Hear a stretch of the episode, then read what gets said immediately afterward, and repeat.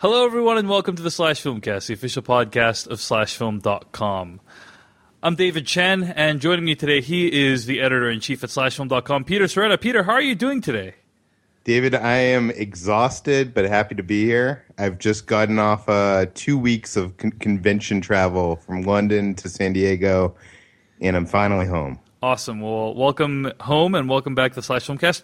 Joining us also from the inside of your house, Peter Sciretta, is uh, a staff writer for SlashFilm.com, Brad Oman, aka Ethan Anderton. Brad, welcome back to the Slash Filmcast. How are you doing, Brad? I'm doing pretty well. It's good to be here, and uh, I like hanging out in Slash Film HQ. Awesome. Well, what we're doing here today is a bonus episode uh, about Comic Con 2016 in San Diego. All we're going to be do- doing is discussing all the stuff that went down at Comic Con this year. Uh, find more episodes of this podcast at slashfilmcast.com. You can always email us at slashfilmcast at gmail.com.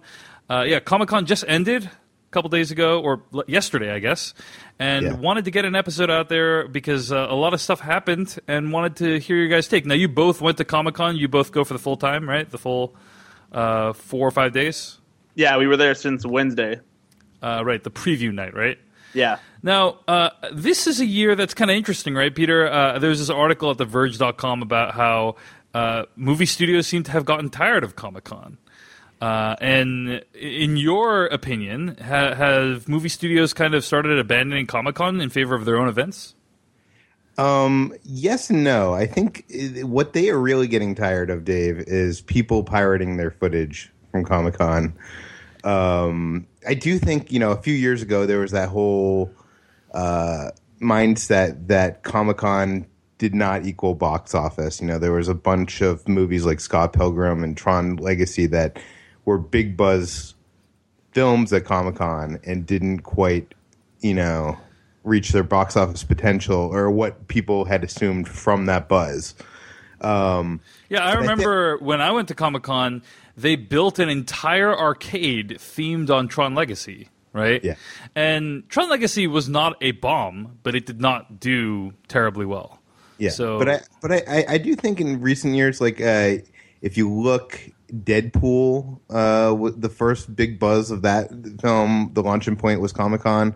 Uh, we we have yet to see what Suicide Squad will do, but Comic Con was the launching point of that film too, and uh, as was uh, Mad Max Fury Road, and that did very well. Right. Um, but but two of those films the footage was presented in Hall H, and it was just supposed to be for Hall H special footage on, you know, uh, not completed, un- uncompleted special effects, and that footage was pirated and put online, um, and uh, went viral everywhere. You know what I mean? Uh, Right. pe- people uh, th- that that was the launching point for Deadpool and uh, Suicide Squad, but both of those studios were really angry um, that, that that happened. It, it's kind of a weird dichotomy because I feel like they gained a lot more than they lost out of it. Right. But um, yeah, I mean, studios just like to be in control of uh, the rollout of their materials. So when people cam a uh, copy of it, it it doesn't look good. You know, just like it's not HD, it doesn't have good sound.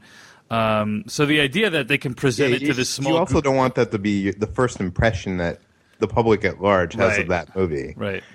But um, but it's weird this year, Dave. uh, As you said, a lot of studios didn't go. Fox, who was pissed about the Deadpool footage being pirated last year, uh, I think even released a statement saying they weren't going this year because of um, the piracy. Right. Um, and uh, th- Thursday and Friday in Hall H had almost no movie presentation wha- whatsoever. It, it, it was uh, mostly taken up by TV, and um, it's not that Comic Con is is um, not as popular as it was. It, it it seems even more popular when you're in San Diego. Um, it's just that uh, for movie studios, it seems like less of a presence. right. Peter, let me ask you this question: How many Comic Cons have you been to, including this one? I think this might have been my tenth Comic Con. Wow. How about you, Brad? How many how many Comic Cons you been to? This was my seventh year. Wow. All right. And I guess comparing this Comic Con to previous years, what was it like? I feel like it's gotten a little bit more lackluster as the years have gone on, despite the fact that Comic Con itself has gotten bigger every year since I started attending.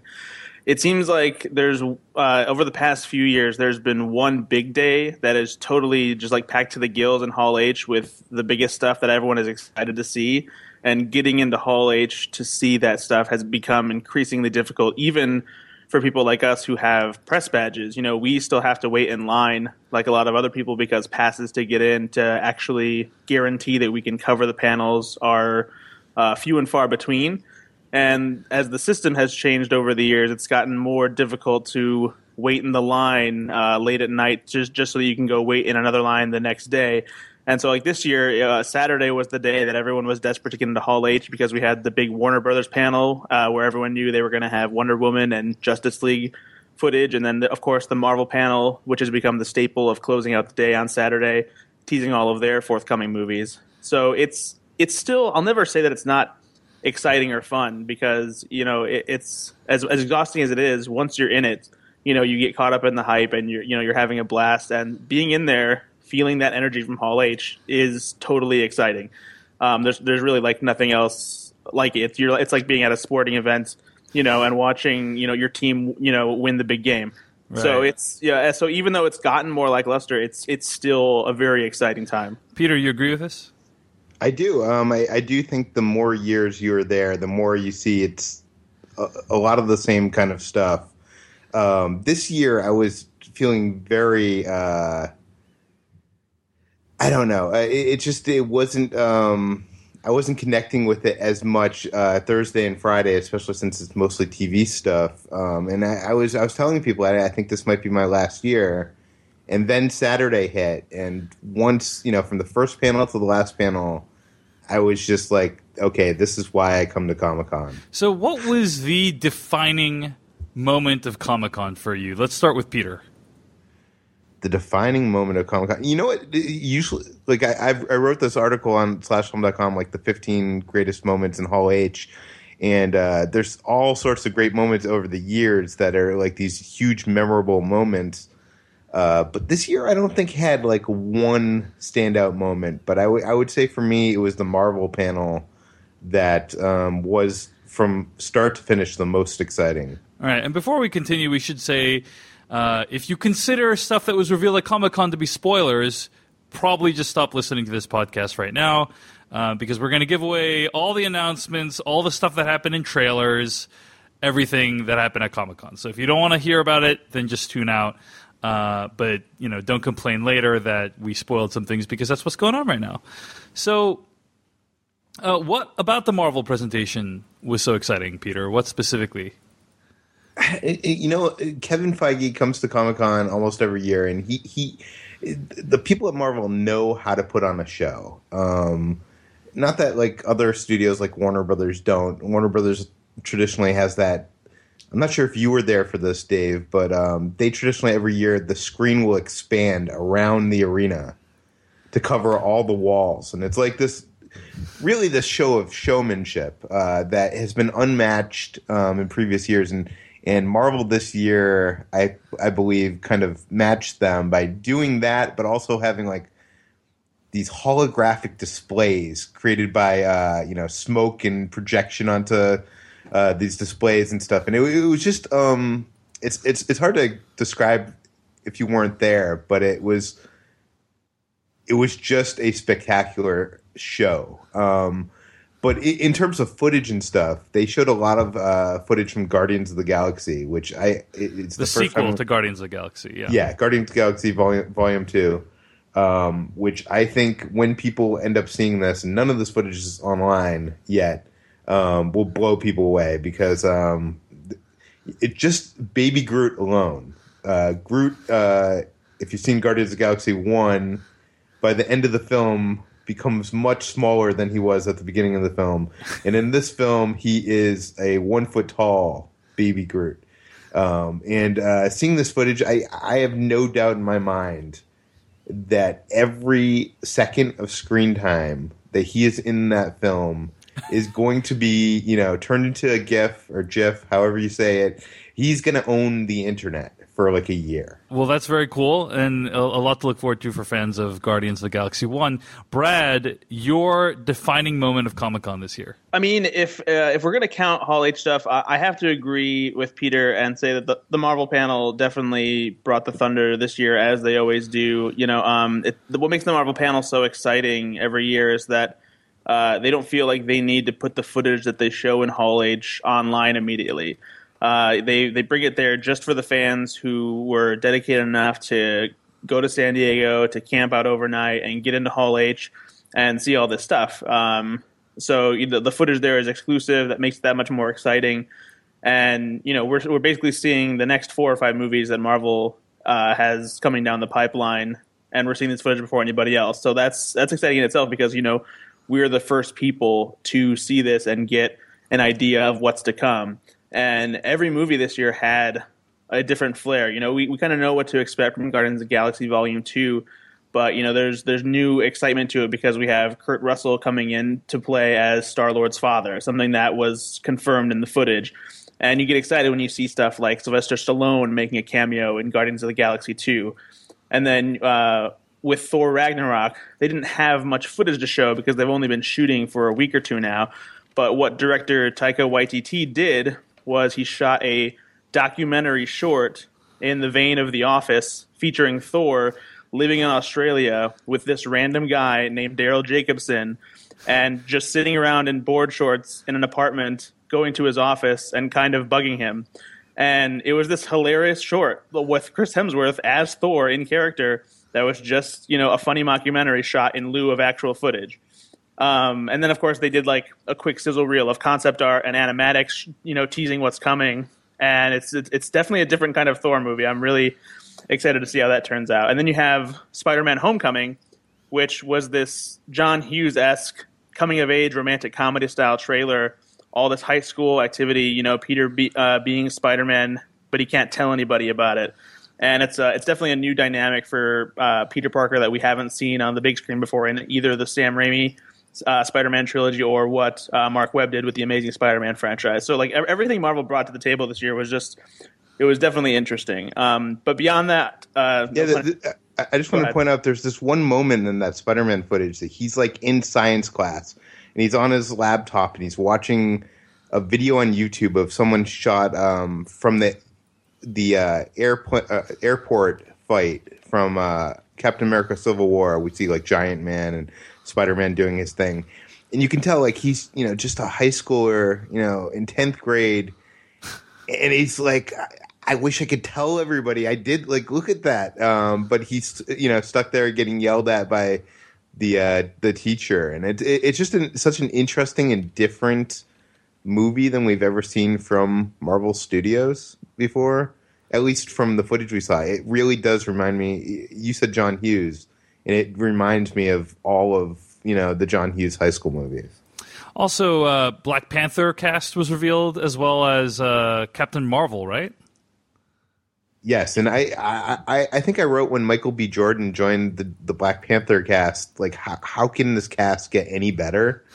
Um, and it c- continues to get better. I, I don't know how they're pulling it off, and uh, you know what?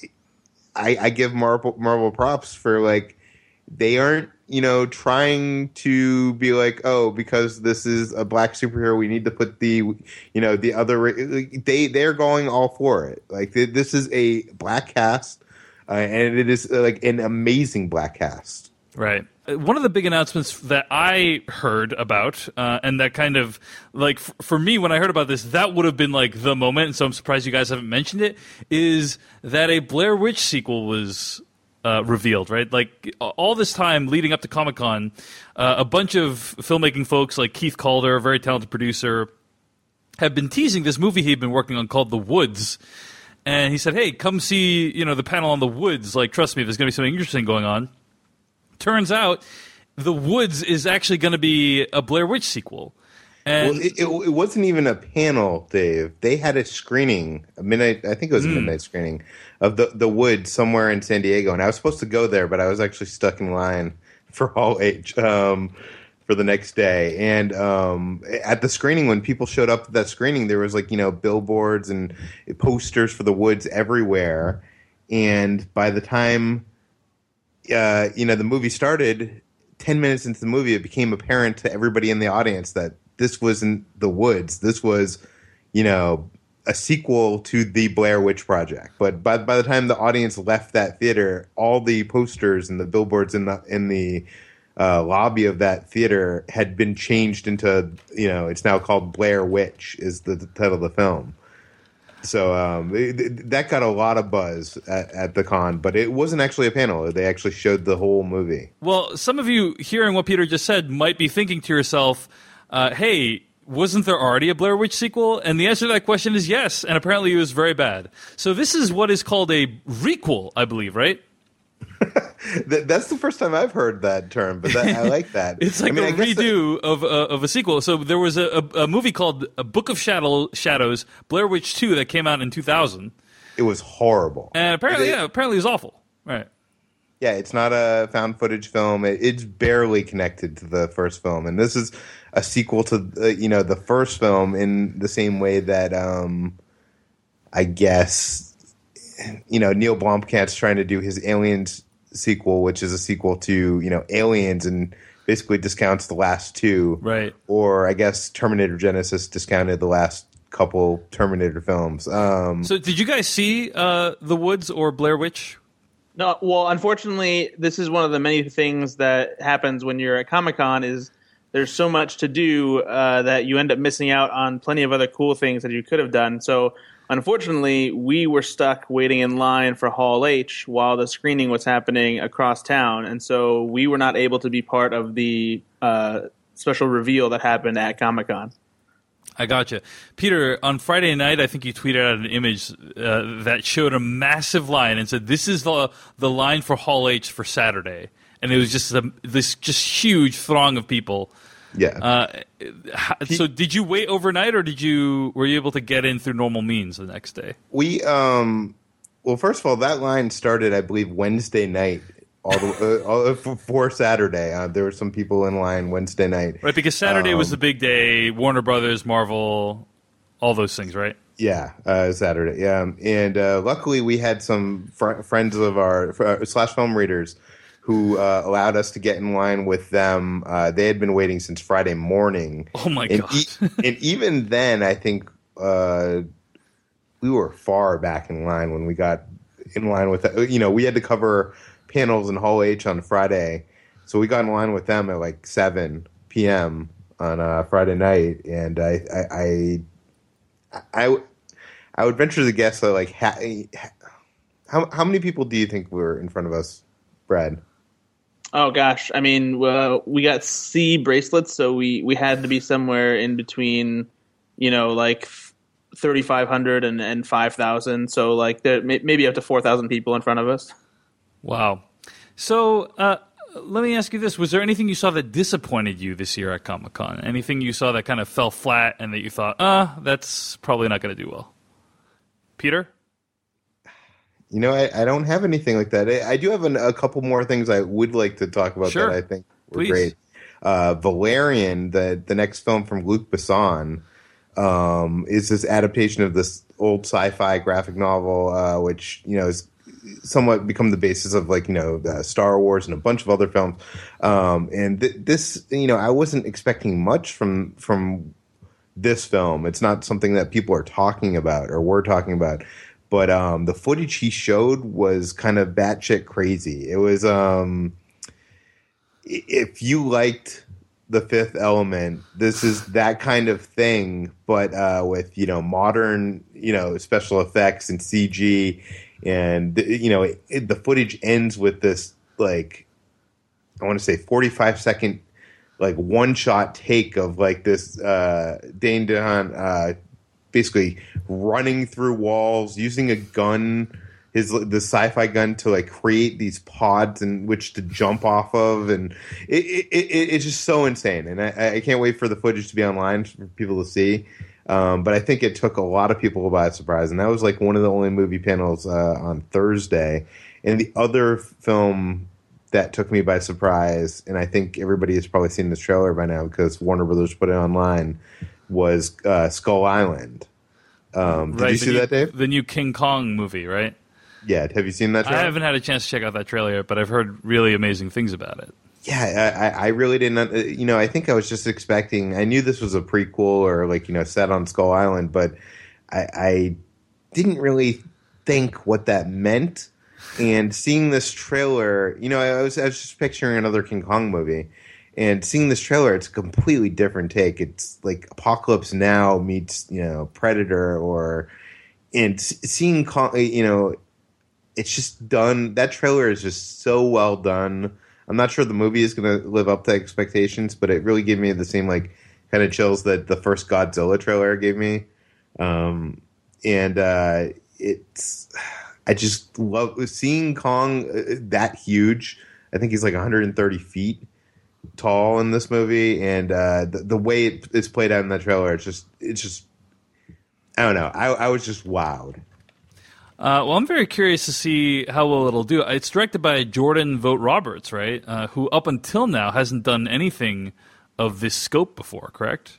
Yeah, the last film he did was Kings of Summer. So this is another situation like uh, Jurassic World. Uh, you know, the the director of that did a Sundance film called Safety Not Guaranteed.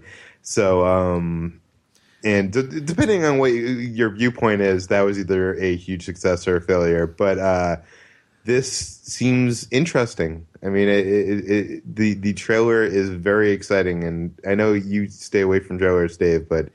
I've watched some trailers. In fact, uh, the trailers I did see that you guys haven't mentioned yet uh, are uh, I had a chance to catch the Wonder Woman trailer, and I also saw the Justice League trailer, which entertained me greatly because there is more lightheartedness and joking in that one trailer than in the entirety of the five hour long experience known as Batman v Superman Ultimate Edition, which I, I thought was just kind of their way of assuring us, hey guys, trust us, things are going to be better in the future. What did you think of the Justice League trailer? Peter and I actually were just talking about that earlier today, and I, I offhandedly mentioned to him that like there's there's only a couple jokes in the Wonder Woman trailer, but that in itself is, is funnier than Batman vs Superman: Dawn Justice.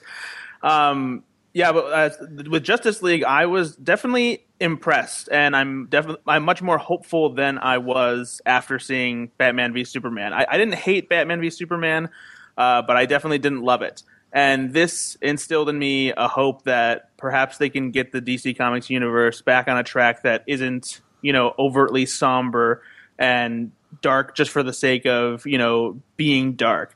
There, there's a lightheartedness to it that doesn't feel like it's trying too hard to correct the course. It, it feels natural. I, I, I liked uh, the dynamic that uh, Ezra Miller brings to the table as the Flash. He feels like he's going to be uh, the Spider-Man of the Justice League team, and I, I still love Ben Affleck as Bruce Wayne. Um, I think that having Wonder Woman be on part of the ensemble is fantastic because she was easily the best part of Batman v Superman. And yeah, it's everything we saw from Justice League looks like it's going in the right direction towards get, just getting that whole comic book universe back on track. But I think that the the movie to keep an eye on for sure is Wonder Woman because I, I was positively floored by the footage they showed in this first trailer. It, it looks astounding. Uh, Patty Jenkins clearly knows how to direct action, even though she hasn't done anything of this scope before.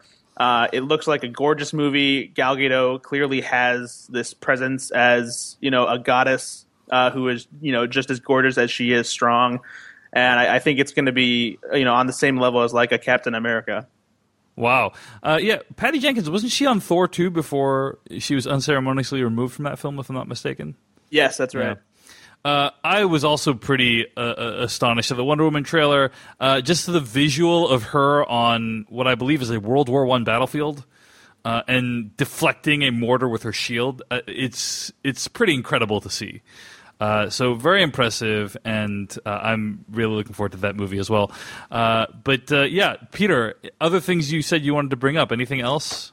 Yeah, one um, one other thing I wanted to bring up. Uh, I saw the documentary, "The Giant's Dream." I think it was called. Um, basically, it's the making of the Iron Giant, and um, it was directed by Michael Giacchino's brother Anthony Giacchino, who did the amazing uh, behind the scenes documentary on uh, Ghost Protocol, I believe. Um, but uh, th- this is like a one hour documentary, and it's going to be on the Blu ray release, I think, coming later this year. And um, as a fan of the Iron Giant, I, I you know I, I hadn't delved that far in.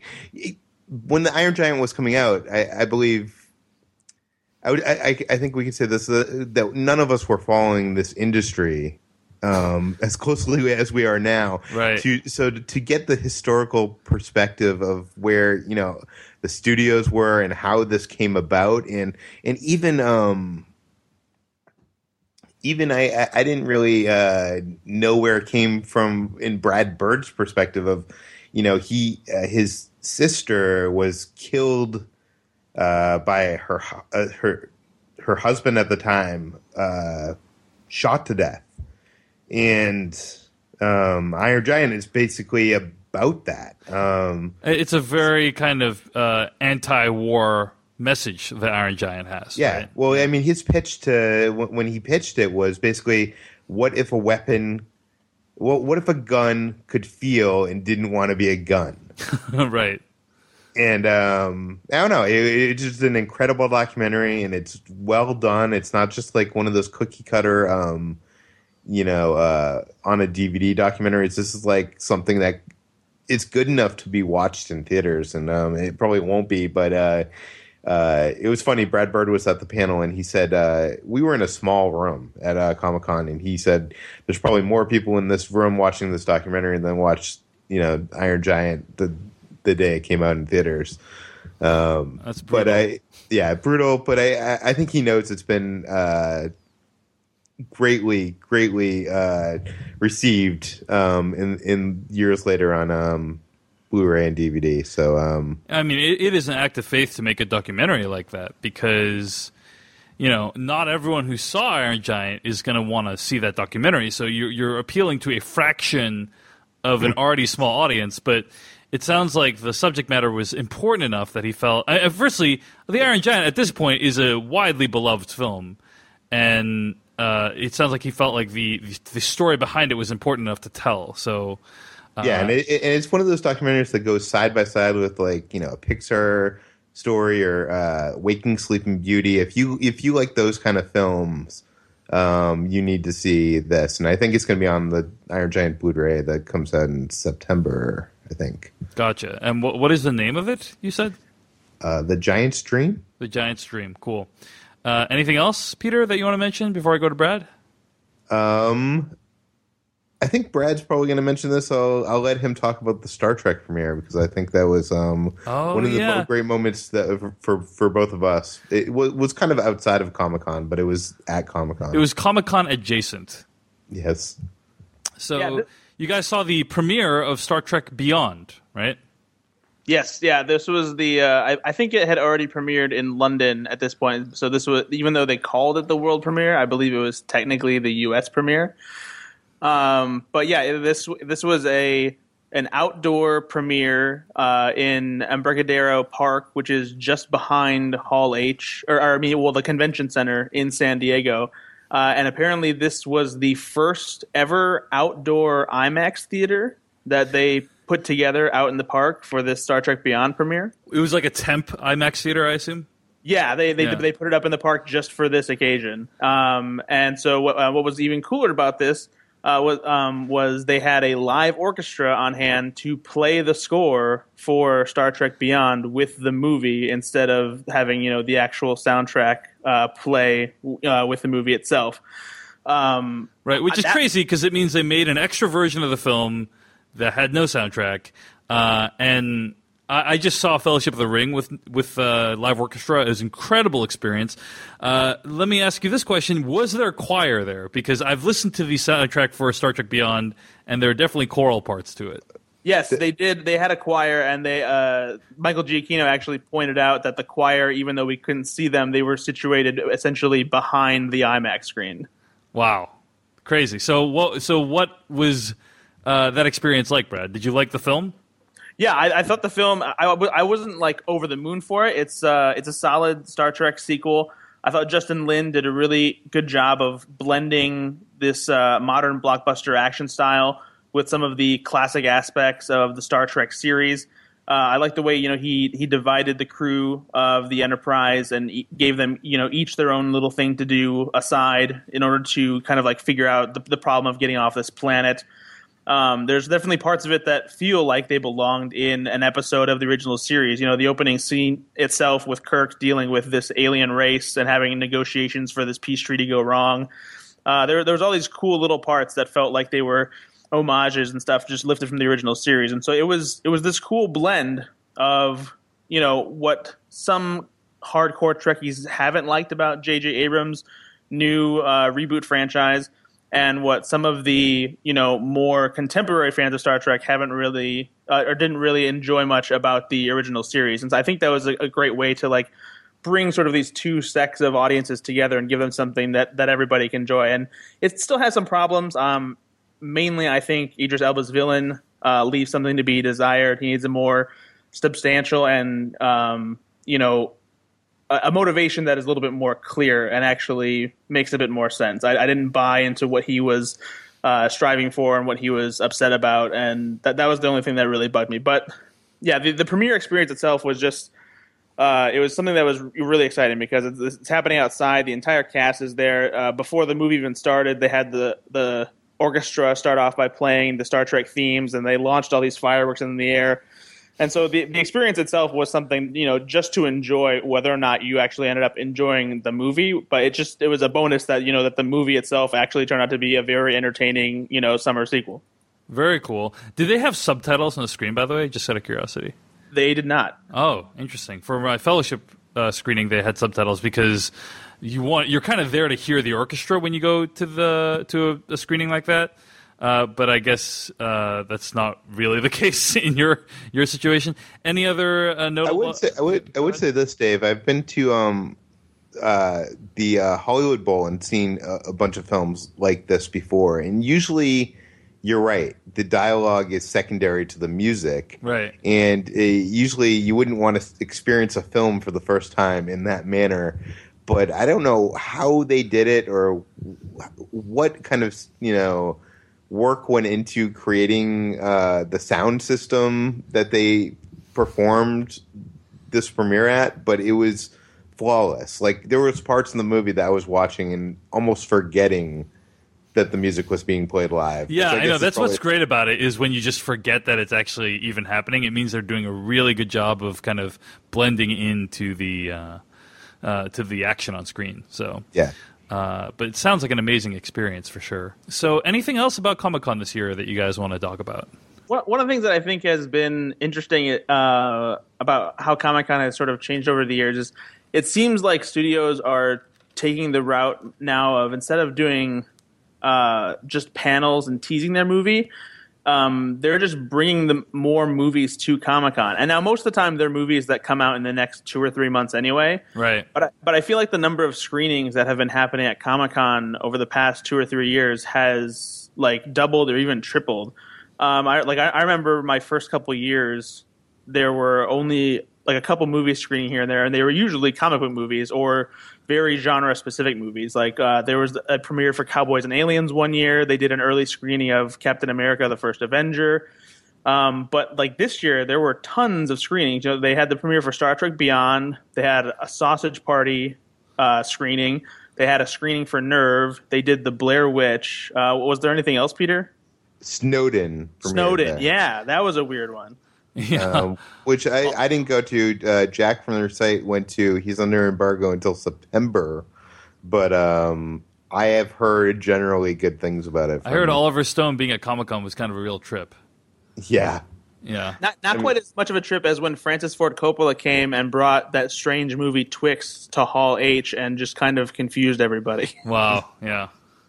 Uh, yeah, so I wonder what the calculus is there, Brad. You know that uh, is it easier to just do a screening or more effective from a word of mouth perspective? Maybe I, it's easier for the talent because they don't need to be on stage for like 40 minutes, right? I don't know. i think it's a lot cheaper. I think to get into Hall H, you got to rent out Hall H. I'm not sure if most people know that, but studios actually pay Comic Con right to be at Comic Con, and so for a company like Sony who brought Sausage Party to San Diego, them renting out a you know a comedy um, venue for a party and renting out a movie theater was probably a lot lot cheaper Right. than renting out a uh, you know space in Hall H. And um, and I, I- I should say I, I we both saw Sausage Party, and it's hilarious. It's it's it's a movie that um, I I can't believe anybody came not only came up with the idea but sold the idea to a company that was willing to spend tens of millions of dollars Wow. on this idea. It, it is absurd and awesome and uh, filthy in more ways than you can possibly imagine. And if you like puns, you'll love this film. Cool. Well, that's Sausage Party, and uh, I think the release date is soon, right? Uh, it's going to be out August in August 12th. So, yeah, just in a couple weeks. Uh, Peter, any closing thoughts on the Comic Con this year? Um, i- one other thing I want to bring up, Dave, is uh, it's weird. There's now this, you know, it, not just with Comic Con, but with everything. I feel like there's this sense of entitlement uh, among people not at these events that they should be getting this footage online. And and maybe that leads to this piracy and all of, of trailers and stuff like that. But um, it, it's it's very w- weird to see this uh, while you're there because people are online getting angry at Marvel for you know debuting for showing unfinished footage of you know th- they've been shooting I think ten days into Spider Man, and I was getting tweets of like you know people really angry that they were not being shown the footage. Um, and it, it's weird too that like other studios like Warner Brothers basically put up all their footage online. That you know that Justice League trailer that you talk about isn't really a trailer. It's like two scenes cut together, and it's one of these things that feels like it was just cut for a convention Right. and wasn't supposed to be consumed by mass audiences. You know, in that way, and it, it feels weird that they released it online. But it, it, I I understand the pressure from the studio standpoint. But um, it's going to be weird in these coming years seeing how Comic Con evolves uh, as you know we have this uh, world who ex- uh, you know that expects everything to be available the minute you know it happens at like one of these conventions to be available online for everybody and w- what's the point of going to one of these conventions if you know everything is going to be streamed online as it happens Didn't they live stream uh, several panels this year? Uh, yeah, Comic Con has this video on demand service called Comic Con HQ, which they're basically just, you know trying to create this whole online channel, I guess. Um, and they streamed a, a couple of TV panels, but none of the movie panels were streamed online. Gotcha. Um, yeah, it's interesting. There, I I think there's a lot of forces at play there uh, in what you discussed, Peter. Like the general entitlement of millennials, which uh, a, a generation that I consider myself somewhat part of. I think I'm f- somewhat close to the millennial age group, um, but also uh, the idea that we now have like live streaming of everything. People expect to be able to see anything whenever they want, uh, and like why shouldn't it be available online? But I also think from a, a marketing standpoint, you want to put your best foot forward, uh, and so like you don't want a cammed, crappy version of it online. Uh, so you might as well put the re- you know the real one. yeah, Um, and, and it's also like these companies are creating this these trailers or these sizzle reels that are you know with very unfinished footage, which you know on a screen in Hall H looks fine to us there, but if it's released in HD quality online and you know sites like Slash Film do you know uh, frame by frame breakdowns of. It's not what they want, um, you know. Yeah, I just I remember back in the day when I went to Comic Con, they'd say like, "Hey guys, this footage is just for you." This is like barely. Uh, like the iPhone 3G had just come out, you know, and so it it was like, "Hey, this footage is just for you. We're not, you know, so let's not videotape it. Let's not spread it." And it just felt to me like that was a lo- like depending on the decency of thousands of anonymous strangers felt like a pretty losing strategy and as technology has gotten way better to upload and stream uh, i think that's just becoming more and more clear so yeah. anyway Uh, sounds like you guys had a fun time despite being completely exhausted. Yeah. Yeah. Um, I, I think I'm going to be back there next year. We'll see. You just said you weren't going to go back. No, no, I, I was saying that before Saturday, Dave. Before Saturday, I was kind of in the mindset that I, I, um, I was over Comic Con. Right. But being there in that, I mean, you have you went what two years, Dave? I don't even remember. It could have been three. I don't recall. Could have been three. um, you got to admit, being in there Hall H on Saturday, it it is an undescribable experience. It, like you are, you know, there there is no Super Bowl for movies, but it that if there were, that would be it. It's you know it's so weird that you say that. Uh, firstly, I would think the Super Bowl for movies is the Oscars, Peter. That's pretty clear, right? No, but that's that's a celebration. Like I, I, I guess maybe, yeah, I gotta think that's the that's the Super Bowl for movies. But, but you're not you're not experiencing anything new there other than awarding film. I don't know.